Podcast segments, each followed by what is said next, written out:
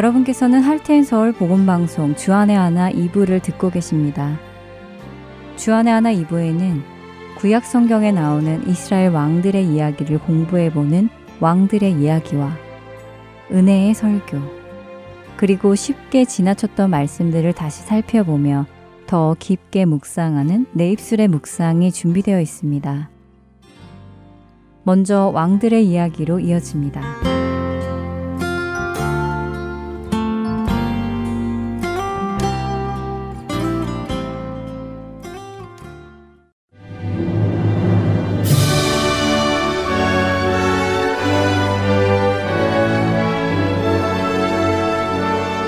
할텐 서울 복음 방송 청취자 여러분 안녕하세요. 왕들의 이야기 진행의 김민석입니다. 지난 두 주간 열왕기하 3장에서부터 9장 26절까지에 걸쳐 기록된 북이스라엘의 9대 왕 요람에 대해 함께 살펴보고 있습니다. 요람은 아버지 아합, 어머니 이세벨과 같지는 않았지만 여전히 우상을 섬기고 이스라엘 백성 또한 계속해서 우상을 섬길 수 있도록 허락했던 죄 가운데 살았던 왕이었습니다. 하나님께서는 그가 회개하고 하나님께로 돌아오기를 기다리시며 하나님의 일하심을 보여주셨습니다.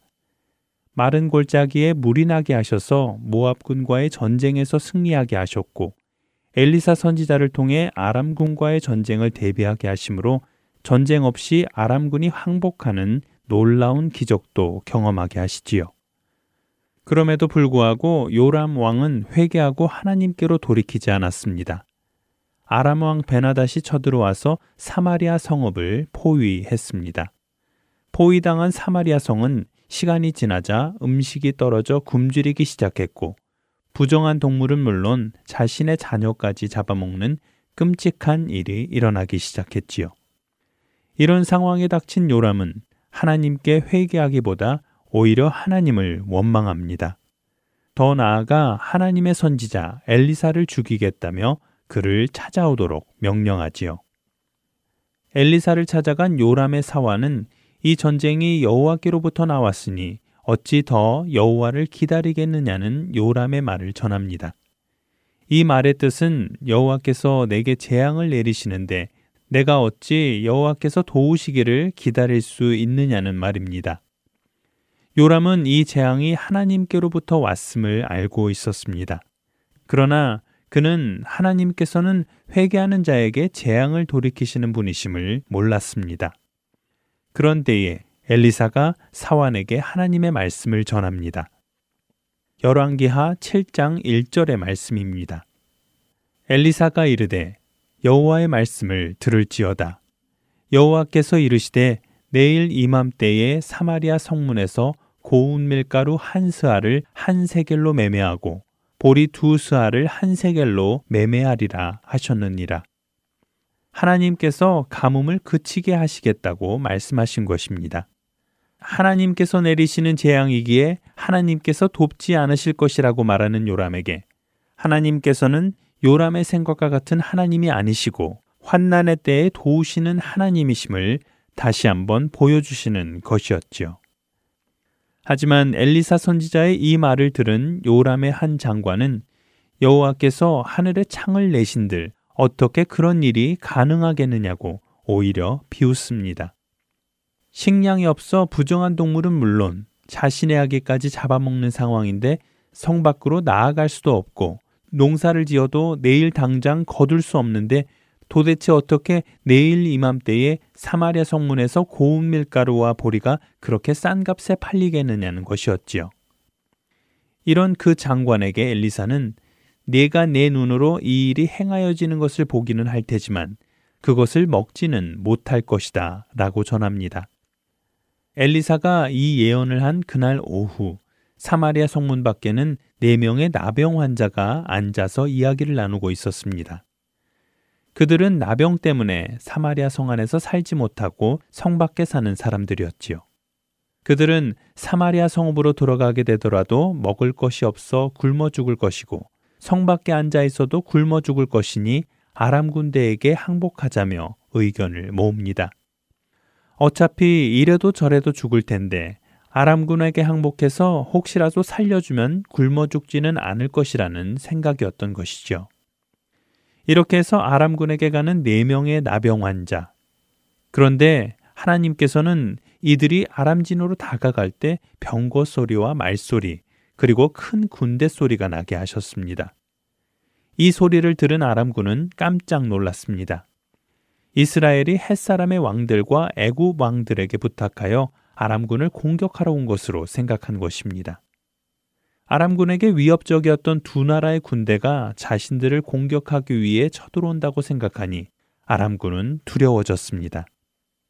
목숨을 구하기 위해 모두 일어나 장막과 말과 나귀를 버리고 도망갔지요.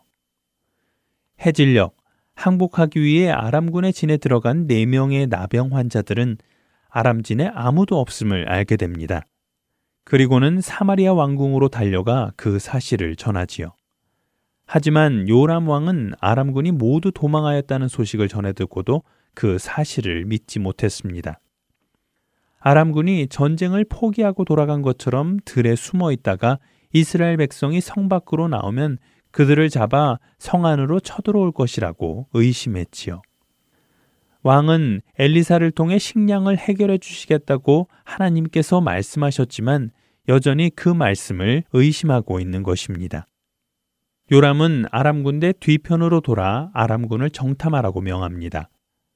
요단까지 정탐하러 가게 된 정탐꾼들은 아람 군대가 길에 의복과 병기들을 버린 채 급히 도망하여 아무도 남지 않았다는 것을 알게 됩니다. 정탐꾼들은 요람에게 이 사실을 알렸고 이스라엘 백성들은 성에서 나와 아람 사람의 진영에서 아람이 버리고 간 전리품들과 식량들을 취하게 되지요. 하나님께서 엘리사 선지자를 통해 말씀하신 것처럼 사마리아 성읍에 식량이 넘쳐 이스라엘 백성은 배고픔을 면하게 된 것입니다. 이스라엘 백성이 전리품을 취하러 아람 진으로 몰려가자 요람 왕은 한 장관에게 성문을 지키게 합니다. 이 장관은 바로 전날 여호와께서 창을 내신들 어찌 배고픔을 면하게 하실 수 있겠느냐며 하나님과 하나님의 선지자를 비웃었던 자이지요. 열왕기하 7장 20절은 이 장관이 먹을 것을 얻으러 뛰어나오는 백성들의 발에 밟혀 죽었다고 말씀하십니다. 엘리사 선지자가 예언했던 것처럼 배고픔을 면하는 것은 보겠으나 먹지는 못할 것이라는 하나님의 말씀이 이루어진 것이지요. 하나님께서 아람 군대를 사용하셔서 다시 한번 요람과 이스라엘에게 하나님의 살아계심과 그분의 능력을 보여주셨습니다. 하나님의 말씀이 성취됨을 경험하게 하셨고 이스라엘을 보호하고 계심을 알려주셨습니다.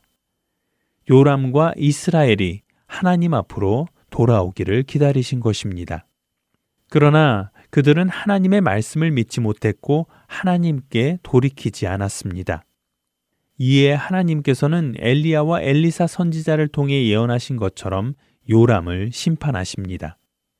열왕기상 19장 16절과 17절에는 하나님께서 엘리야 선지자를 통해 말씀하신 요람의 심판이 기록되어 있습니다. 요람은 남유다의 왕 아하시아와 동맹을 맺고 아람 왕 하사엘과 전쟁을 합니다. 이 전쟁에서 요람은 아람 사람들에 의해 부상을 입게 되지요. 부상을 치료하기 위해 요람은 이스라엘로 돌아오고 유다의 왕 아하시아는 요람을 보기 위해 이스라엘로 갑니다. 이를 전해 들은 예후는 요람을 배반하고 그를 죽이기 위해 이스라엘로 향하지요. 북이스라엘의 요람과 남유다의 아하시아는 예후를 막기 위해 각각 그의 병거를 타고 나갑니다. 그리고는 이스라엘 사람 나봇의 토지에서 예후를 만나게 되는데요. 열왕기하 9장 22절에서 24절의 말씀을 읽어드리겠습니다. 요람이 예후를 보고 이르되 예후야 평안하냐 하니 대답하되 내 어머니 이세벨의 음행과 술수가 이렇게 많으니 어찌 평안이 있으랴 하더라. 요람이 곧 손을 돌이켜 도망하며 아하시아에게 이르되 아하시아여 반역이로다 하니 예후가 힘을 다하여 활을 당겨 요람의 두 팔 사이를 쏘니 화살이 그의 염통을 꿰뚫고 나오매 그가 병거 가운데서 엎드러진지라. 요람은 하나님께서 엘리야 선지자를 통해 말씀하셨던 것처럼 예후의 손에 의해 죽임을 당했습니다. 그리고 요람의 아버지 아합이 나봇의 포도원을 빼앗았을 때 엘리야 선지자를 통해 예언하셨던 것처럼 나봇의 토지에 그의 시체는 던져졌습니다.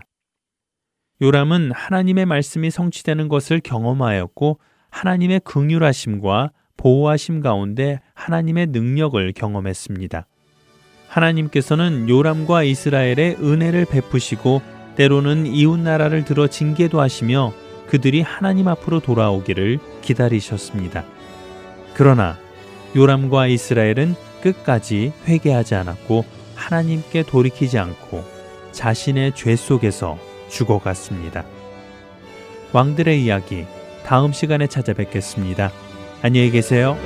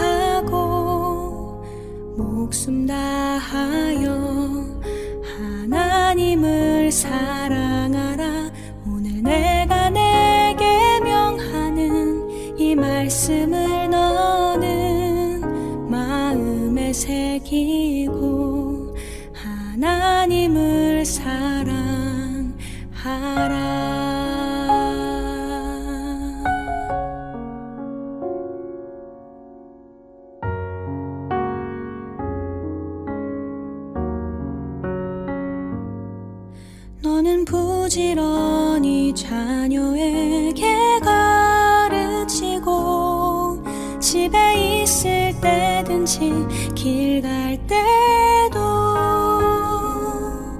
누워 있을 때든지 일어날 때든지 이 말씀을 강로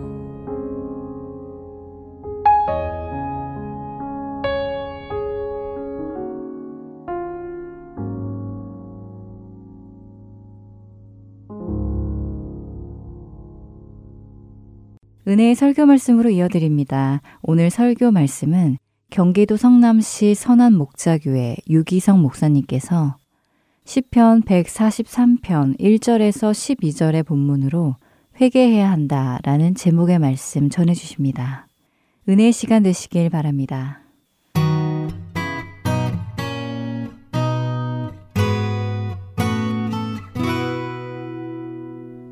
오늘 예배 드리는 중에 여러분의 마음에 회개의 문이 활짝 열려지게 되기를 축복합니다. 우리가 하나님이 기뻐하시는 복 있는 신앙생활을 하려면 그 시작이 언제나 진정한 회개라는 사실을 잊으시지 마시기를 바랍니다. 다윗이 참 귀했던 것은 그가 어려운 일을 만날 때, 고난이 닥칠 때마다 반응하는 태도가 참 고귀했던 것입니다. 다윗은 사람을 탓하거나 환경을 탓하기 전에 먼저 내 죄가 이런 어려움을 자초한 것은 아니었나 하고 자기 자신의 죄를 돌아보았습니다. 이 시편 143편은 다윗의 아들 압살롬이 반역을 일으켰을 때 다윗은 정말 진퇴양난의 큰 수렁에 빠진 것 같은 어려움을 겪었을 때 다윗은 아 이것이 내 죄 때문에 일어난 일이구나 하는 사실을 깨닫고 하나님 앞에 정말 회개의 애통하는 기도를 드렸던 시편이 이 시편 143편입니다. 다윗은 이 시편에서 자기의 죄를 솔직히 고백을 합니다. 2절에 보면 살아있는 어느 누구도 주님 앞에서는 의롭지 못하니 주님의 종을 심판하지 말아 주십시오. 이 말은 모든 사람이 다 죄인이잖아요. 하는 그런 뻔뻔스러운 고백이 아니고 다윗이 지금 자기가 이스라엘의 왕인데 왕인 나도 역시 죄인입니다. 그런 아주 진솔한 자신의 죄에 대한 자백이었습니다. 사실 다윗은 이런 압살롬의 반역을 통해서 마음에 크게 두려워하는 죄가 있었습니다. 그것은 부하 우리아의 아내를 간음하고 임신이 되었다는 소식을 듣고 그 부하를 죽게 만듭니다. 참 끔찍한 죄를 지었죠. 아, 그 죄 때문에 하나님이 이런 징계를 내게 주시는구나. 다윗은 그렇게 생각했습니다. 그리고 정말 하나님 앞에 처절하게 참회의 기도를 드린 겁니다. 지금 다윗은 대단히 어려운 처지에 빠져 있습니다. 그 내용이 3절, 4절에 나옵니다. 원수들이 내 목숨을 노리고 뒤쫓아와서 내 생명을 땅에 짓 이겨서 죽은 지 오래된 사람처럼 흑암 속에서 묻혀 살게 하였습니다. 내 기력은 약해지고 놀란 심장은 박동조차 멎어버렸습니다. 거의 죽은 거나 같이 되었다는 겁니다. 그런 기가 막힌 어려운 처지에 빠졌지만 다윗이 하나님 앞에 드렸던 이 회개로 인하여 다윗은 건짐을 받습니다. 그리고 가장 위대한 왕으로서 그의 삶을 마칠 수가 있게 됩니다. 여러분 중에는 아우 다윗이 그런 끔찍한 죄를 지었어요. 저는 그런 정도의 사람은 아닙니다. 사람을 죽였다거나 무슨 간음을 했다거나 저는 그런 죄인이 아닙니다. 그렇게 생각하시는 분들도 있으실 겁니다. 그러나 여러분이 그렇게 생각하는 것 자체가 얼마나 무서운 것인가를 알아야 합니다. 한때 우리 한국에 대단히 유명했던 부흥사였던 이성복 목사님은 설교 때마다 아주 자주 말씀하신 것이 사람이 죄를 지어서 지옥에 가는 게 아니라 회개하지 않아서 지옥에 가는 것이라 그렇게 말을 했습니다. 여러분, 죄인이라고 하면 우리 모두가 다 죄인입니다. 그런데 다 죄인이지만 어떤 사람은 회개하는 사람이 있고 어떤 사람은 회개하지 않는 사람이 있습니다. 여러분은 어떤 축에 들어가십니까? 정말 회개하는 사람에 들어가십니까? 나는 큰 죄를 짓지 않았어. 살인죄도 짓지 않았고 간음죄도 짓지 않았어. 물론 그런 죄를 지은 사람이 있다면 아마 지금 그 죄책감이 있으실 겁니다. 아, 정말 나는 정말 죄인이야. 그런 자의식이 분명할 겁니다. 그런 죄를 지었으니. 그런데 나는 그런 죄는 짓지 않았어. 그런 사람들은 자기는 특별한 죄인이 아니라고 생각한. 정말 그럴까요? 정말 특별한 죄인이 아닐까요? 저는 예수님 안에서 거듭났을 때 그때 제게 일어난 가장 놀라운 변화가 제가 얼마나 큰 죄인인가에 대해서 깨닫게 된 겁니다. 이것은 절대로 겸손의 표현이 아닙니다. 저는 솔직히 제가 그렇게 큰 죄인이라는 사실에 대해서 전혀 생각도 못했고 상상도 못했습니다. 제가 살면서 보니까 진짜 나쁜 사람들도 많고 반듯하고 깨끗하고 정직하고 그렇게 사는 사람들도 있더라고요. 세상은 두 부류의 사람이 뚜렷이 갈라지더라고요. 문제는 그 중에서 나는 어느 쪽에 속하냐고 생각을 할 때 저는 괜찮은 사람 쪽에 속한다고 생각했습니다. 저는 특별하게 큰 죄를 지은 사람이라고 생각하지 않았습니다. 근데 그것이 얼마나 큰 죄인가를 주님이 저에게 깨우쳐 주셨습니다. 주님을 바라보는 눈이 뜨이고 그리고 제 영혼이 거듭나는 순간에 가장 충격을 받은 것입니다. 예수님께서 말씀하신 말씀 중에 바리새인과 세리의 기도에 대한 말씀이 나옵니다. 바리새인과 세리는 완전히 다른 부류의 사람입니다. 바리새인은 아주 당대에 경건하기로 소문난 사람, 세리는 아주 죄인으로 사람들의 손가락질을 받던 사람입니다. 그런데 하나님께 드리는 기도가 바리새인은 나는 저 세리 같지 않음을 감사합니다. 하나님 나 저런 더러운 사람은 아닙니다. 세리는 감히 얼굴도 들지 못하고 하나님 나는 죄인으로소이다. 그렇게 기도를 드렸습니다. 그때 예수님께서 말씀하셨습니다. 바리새인이 세리보다도 더 큰 죄인이라는 도대체 무슨 죄인이라는 겁니까? 바로 그것. 나는 저 세리 같지 않습니다. 나는 저런 나쁜 사람이 아닙니다. 나는 경건하고 의로운 사람입니다. 그게 바로 큰 죄라는 것입니다. 하나님 앞에서 도대체 바리새인과 세리가 무슨 차이가 있겠습니까? 다 똑같은 죄인인데 바리새인은 나는 세리 같지 않다고 나는 저런 나쁜 사람이 아니라고 그 교만의 죄, 남을 판단하고 정죄하는 죄가 그 세리가 지은 죄보다 더 무서운 죄라는 것입니다. 그게 바로 저의 죄였습니다. 바리새인이 가졌던 죄. 나는 나쁜 사람의 부류가 아니야. 나는 괜찮은 사람이야. 그게 얼마나 큰 죄라는 사실을 하나님께서 그날 깨우쳐 주셨어요. 저를 보는 눈이 뜨였고 사람을 보는 눈이 열렸습니다. 여러분 중에는 나름대로 자신이 교양이 있다고 생각하고 배우기도 많이 했고 그리고 특별히 잘못한 것도 없이 그렇게 잘 살고 있다고 생각하는 분들이 있으실 겁니다. 그런 사람들 중에 죄인을 바라보는 눈이 아주 날카로운 분. 나는 저런 사람이 부류가 아니야. 완전히 나는 다른 사람이야. 그런 생각을 가지고 계신 분들이 이 자리에 있으실 겁니다. 여러분 아셔야 됩니다. 그게 온갖 윤리적인 죄를 짓는 사람보다 훨씬 무서운 죄입니다. 하나님 앞에 섰을 때 기절할 정도로 무서운 죄인 것입니다. 여러분은 진짜 구원받은 사람입니까? 그걸 어떻게 알 수 있습니까?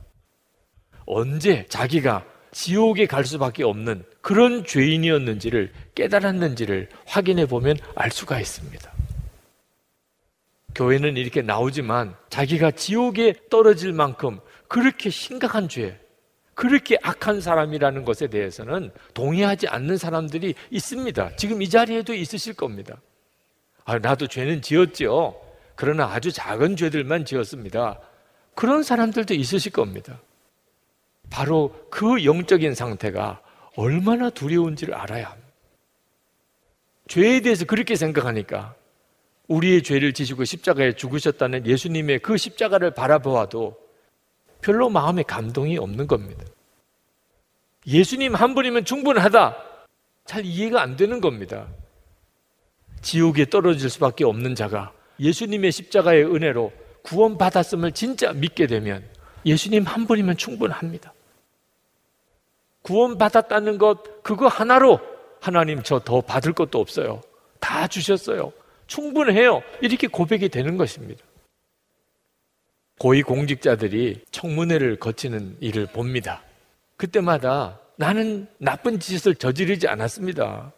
나는 뭐 다른 사람이 다 하는 그런 정도의 일만 했습니다. 자기 죄를 감추고 덮으려고 연연하는 것을 봅니다. 심지어는 그런 자신의 과거가 다 드러날까봐 고위 공직자의 자리에 올라오라고 그렇게 요청을 받아도 한사코 거부하는 사람들도 많다는 이야기를 들었습니다. 근데 여러분, 사람의 청문회를 피한다고 그게 다행일까요? 사람들이 괜찮다고 해서 그게 괜찮은 것일까요? 여러분 진짜 두려운 게 뭔지 알아야 합니다. 지은 죄가 드러나지 않아서 그래서 진짜 특별히 회개할 어떤 계기도 없었고 그것 때문에 당하는 특별한 고통도 없이 그렇게 편안하게 죽어서 하나님 앞에 서게 되는 것이 그게 진짜 두려운 것입니다. 여러분, 다윗이 정말 복을 받은 이유는 그가 죄가 없어서 그런 게 아닙니다. 다윗은 하나님 앞에서 정말 정직하게 자기 죄에 대해서 공개적으로 회개하는 사람이었습니다. 밤마다 눈물로 침상을 적시며 회개하던 사람이에요. 그래서 하나님께서 그 다윗을 그렇게 쓰실 수가 있었던 것입니다. 우리가 다윗의 회개에서 정말 배울 수 있는 또 하나의 교훈은 다윗은 회개할 때마다 하나님이 정말 용서해 주신다는 확신을 가지고 있었다는 사실. 다윗은 하나님 앞에 혹시 이것이 내가 바세바와 가늠하고 우리아를 죽인 것 때문에 하나님이 징계하시는 것입니까? 그러나 하나님 제가 진심으로 하나님 앞에 회개했습니다. 하나님 저를 심판하지 말아 주십시오. 그렇게 하나님 앞에 탄원의 기도를 드릴 때 다윗은 하나님의 진실하심과 하나님의 의로우심에 의존하여 하나님께 대답을 구했습니다. 1절에 보면 주님의 진실하심과 주님의 의로우심으로 나에게 대답해 주십시오. 아, 여러분 회개하려면 하나님의 자비와 하나님의 용서와 하나님의 사랑에 의존해서 용서를 구해야 하잖아요. 그래야 용서 받을까 말까 하잖아요. 하나님의 진실하심과 의로우심에 의존해서 하나님께 회개하면 그 어떻게 감당하겠습니까? 하나님의 진실하심과 의로움이 얼마나 크신데 그 앞에서 자기의 죄를 드러내 놓으면 그게 얼마나 무서운 일입니까? 그런데 어떻게 다윗은 하나님의 진실하심과 의로우심 앞에서 하나님의 용서를 구한 것입니까? 그것은 다윗이 하나님은 죄를 지으면 징계하시지만 회개하면 반드시 용서하시고 구원해 주신다고 약속하셨다는 사실을 분명히 알았기 때문에 하나님이 약속하셨습니다. 하나님의 진실하십니다. 하나님의 의로우십니다.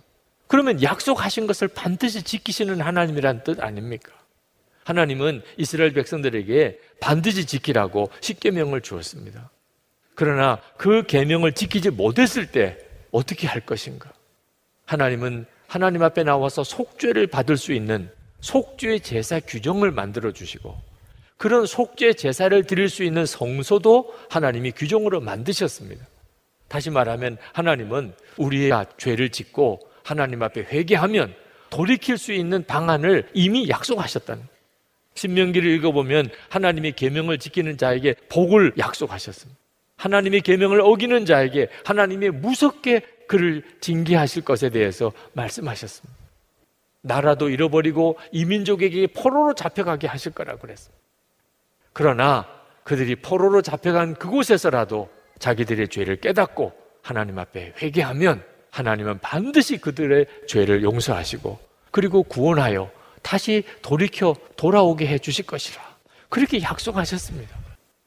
솔로몬이 성전을 다 짓고 하나님 앞에 일천 번제를 드리고 그리고 하나님께 드렸던 솔로몬의 기도의 가장 중요한 내용이 무엇인가? 하나님, 이 이스라엘 백성이 하나님 앞에 범죄하고 난 다음에 그들이 징계를 받았을 때 그들이 깨닫고 하나님 앞에 이 성전에 와서 자신의 죄를 고백하고 회개하면 하나님께서 반드시 그들을 다시 용서하시고 구원해 주세요. 그게 솔로몬의 기도였습니다. 역대하 6장에 나옵니다. 그리고 역대하 7장에 하나님께서 그 솔로몬의 기도에 그렇게 하겠다 하시는 하나님의 응답으로 하늘에서 불이 내려서 그 솔로몬이 준비한 재물을 다 불태워 흠양하시고 하나님의 영광이 새로 지은 솔로몬의 성전에 가득하게 하셨다고 그랬습니다.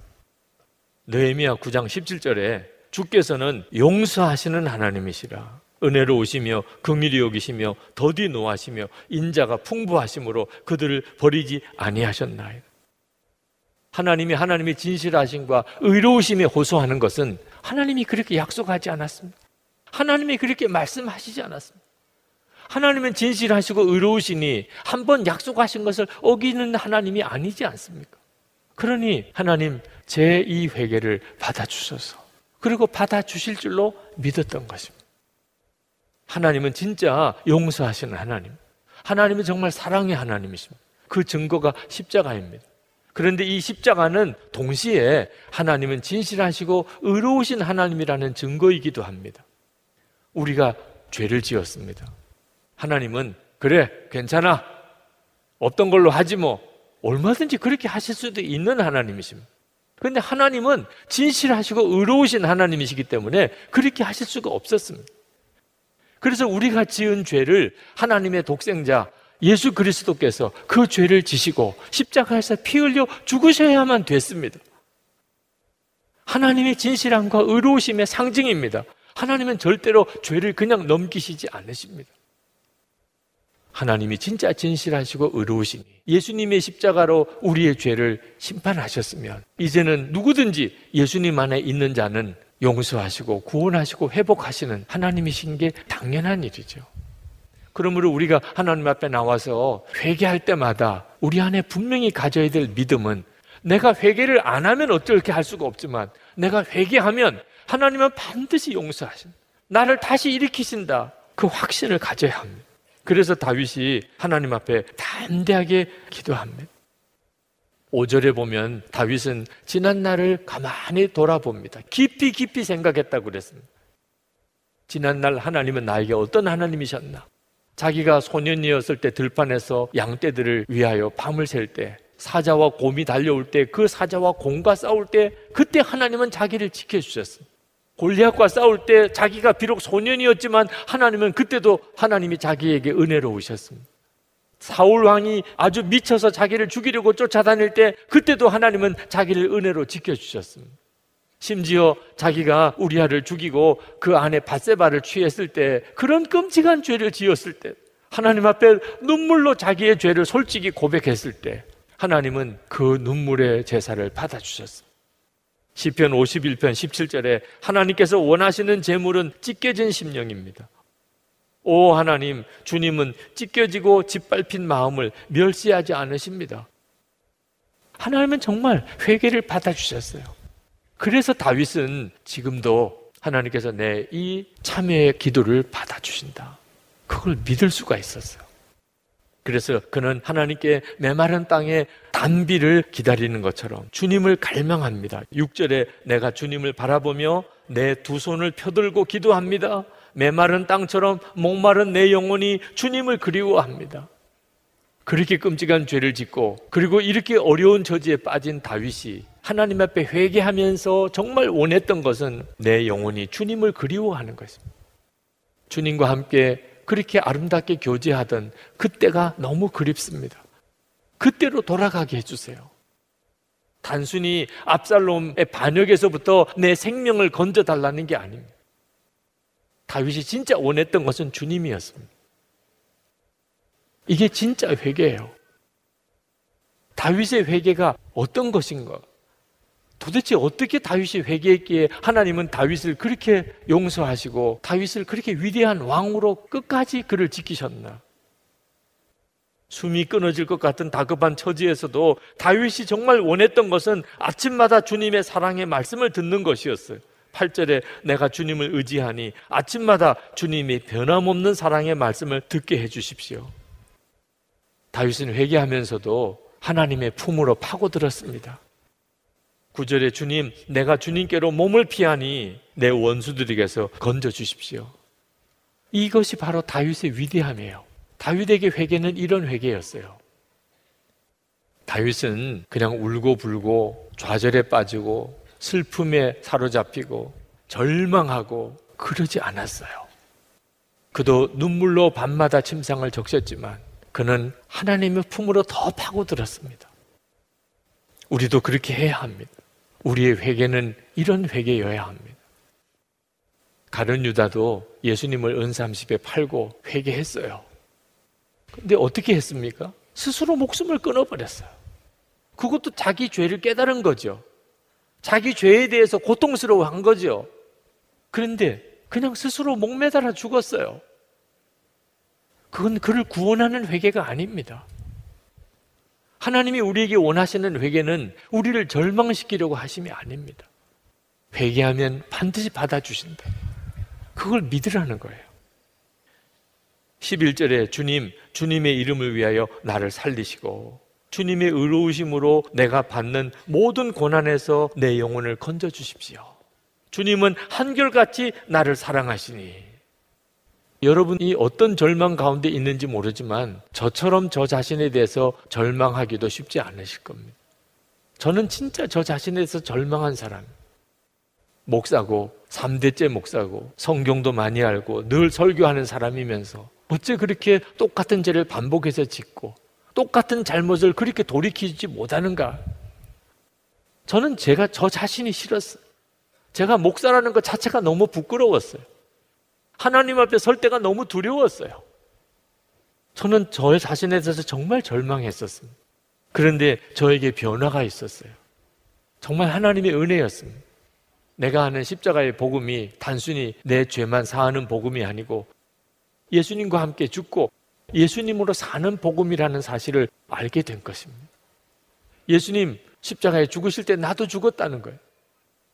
하나님께서 너가 죽었다는 사실을 인정하라.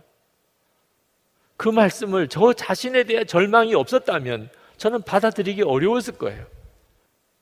꼭 그래야만 됩니까? 꼭 죽어야만 됩니까? 그랬을 거예요. 근데 저는 저 자신에서 너무나 절망했기 때문에 도무지 구제불능이었으니까 제가 죽었다는 게 저에겐 너무 기쁜 소식이었어요. 아, 내 옛사람이 이미 죽었구나. 이제 비로소 예수님이 내 생명이 되시는구나.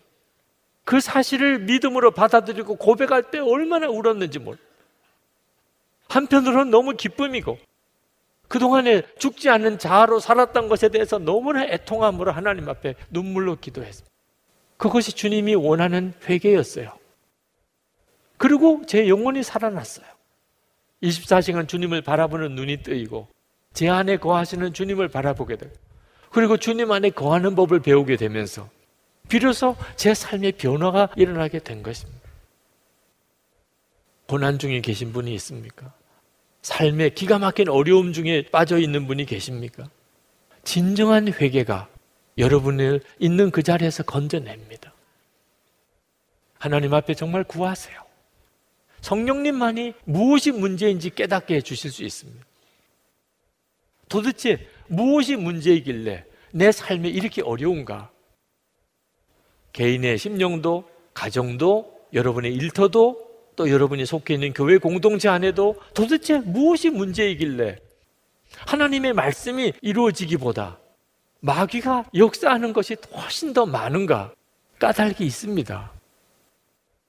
회개해야 될 것을 진짜 회개하지 못하고 있으면 주님도 어떻게 역사하실 수가 없는 것입니다. 그러나 회개하면 반드시 하나님이 살려내십니다. 십자가가 그 보증입니다. 성령께서 그 보증입니다. 회개하면 반드시 주님이 우리를 살리십니다. 히브리서 10장 19절에 그러므로 형제들아 우리가 예수의 피를 힘입어 성소에 들어갈 담력을 얻었나니 성소는 어딥니까? 속죄함을 받는 곳입니다. 아, 나는 큰 죄 지은 게 별로 없는데 뭘 도대체 회개하라고 하는 거야? 그렇게 생각하시는 분이 있다면 여러분의 죄를 하나님 앞에 가서야 깨닫게 되지 않게 되기를 바랍니다. 이건 정말 끔찍한 일입니다.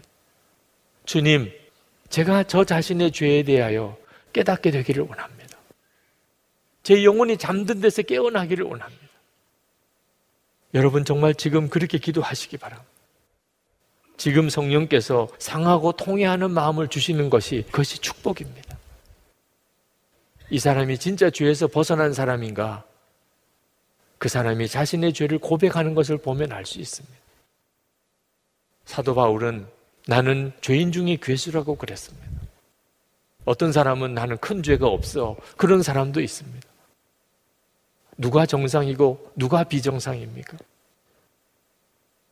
주님, 제게 온전히 구원받은 그 영혼을 주십시오. 그 눈이 뜨이게 해 주옵소서. 그래서 하나님과 사이에 가로막힌 것이 해결되게 해 주옵소서. 오늘 이 시간이 그 시간이 되기를 축복합니다.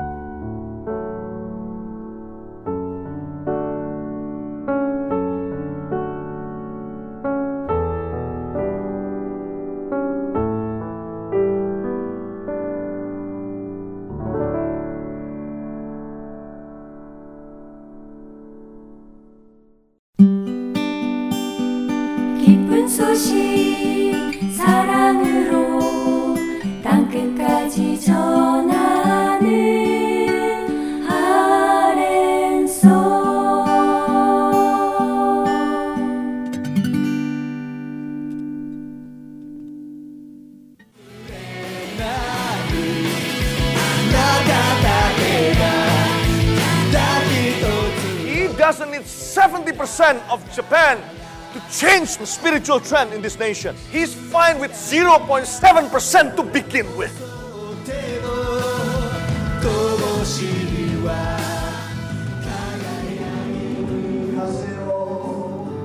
하나님을 향해 부르짖는 일본인들의 간절한 마음이 들리십니까?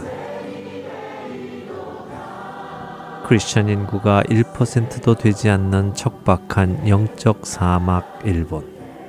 그 사막의 땅에도 복음의 씨앗이 뿌려져야 할 것입니다. 하트앤서울 복음 선교회에서는 이 일을 위하여 일본어 방송 CD를 제작하였습니다. 주위에 있는 일본인들에게 이 CD를 전하고 싶은 분들은 전화번호 602-866 8999로 연락 주시기 바랍니다.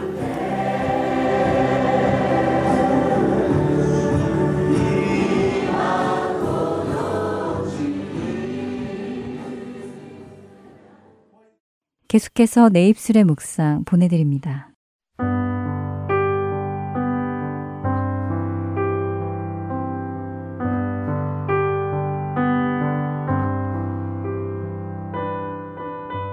애청자 여러분 안녕하세요. 여러분과 함께 말씀을 상고해 보는 내 입술의 묵상 진행의 민경훈입니다.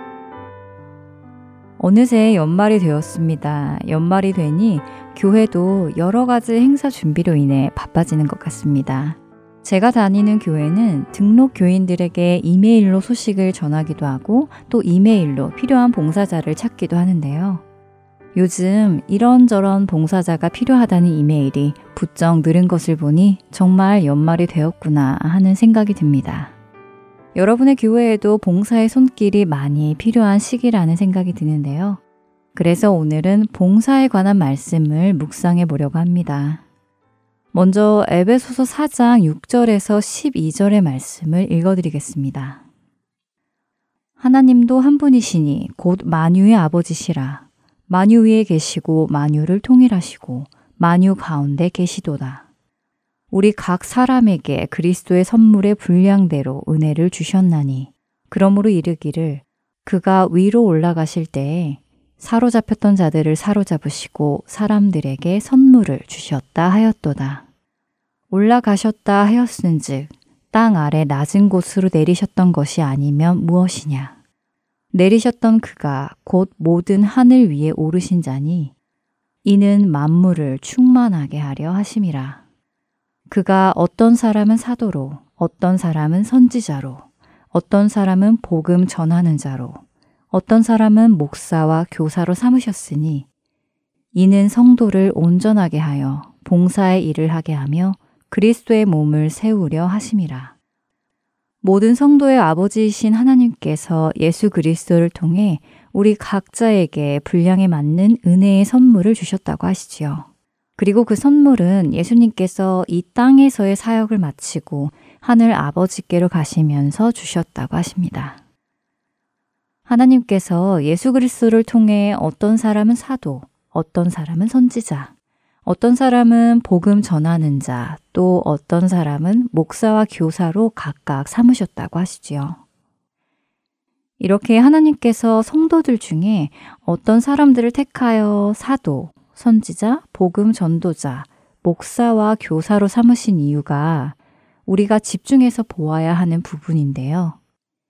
그 이유를 12절에서 이는 성도를 온전하게 하여 봉사의 일을 하게 하며 그리스도의 몸을 세우려 하심이라 라고 말씀하십니다.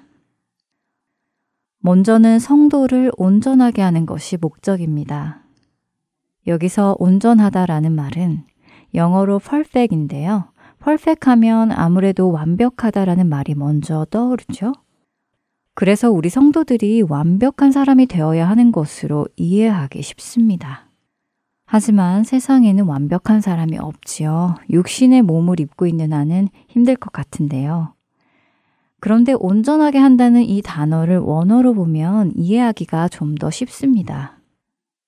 온전하게 하다는 카탈티스모스라는 헬라어인데요. 이 의미는 필요에 맞게끔 준비한다 라는 의미라고 합니다. 그러니까 모든 면에서 완벽함을 이야기하는 것이 아니라 필요한 목적에 딱 알맞는 사람이 되는 것을 의미하는 것이지요. 그럼 그 필요한 목적, 그 목적은 무엇일까요? 바로 봉사입니다. 성도를 봉사의 일을 할 수 있도록 알맞게 만드신다는 것이지요. 여기서 봉사라는 헬라어는 디아코니아로 교회의 직분인 집사의 원어이기도 합니다. 집사를 영어로 deacon이라고 하잖아요.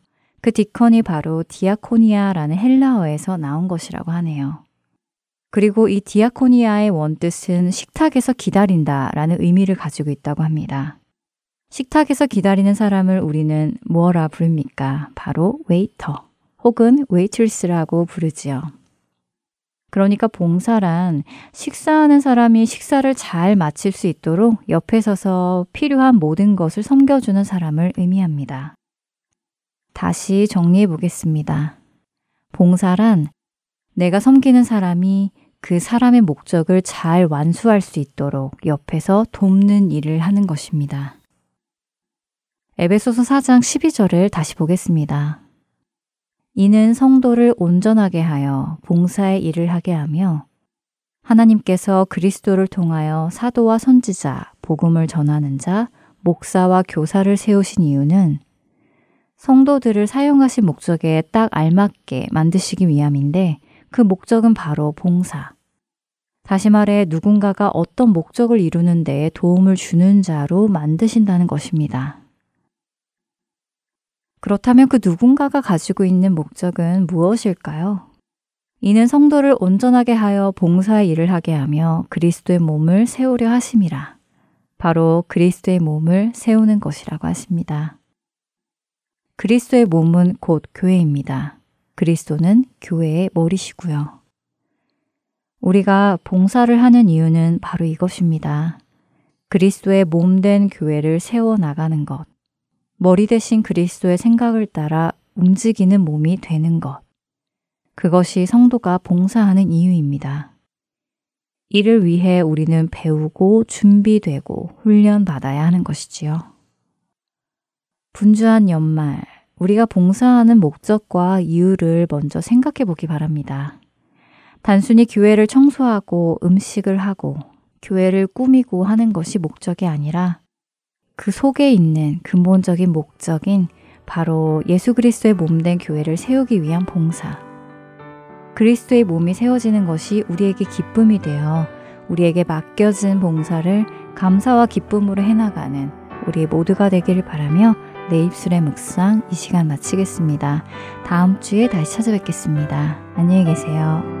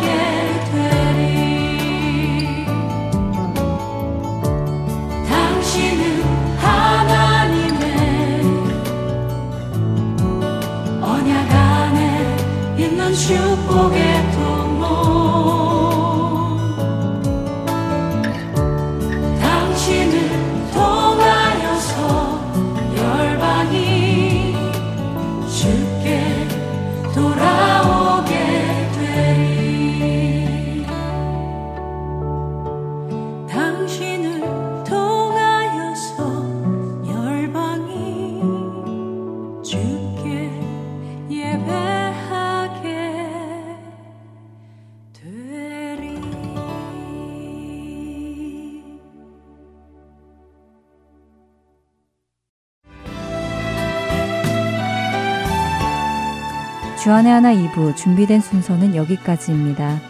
함께 해주신 여러분께 감사드립니다. 다음 시간에 뵙겠습니다. 안녕히 계십시오.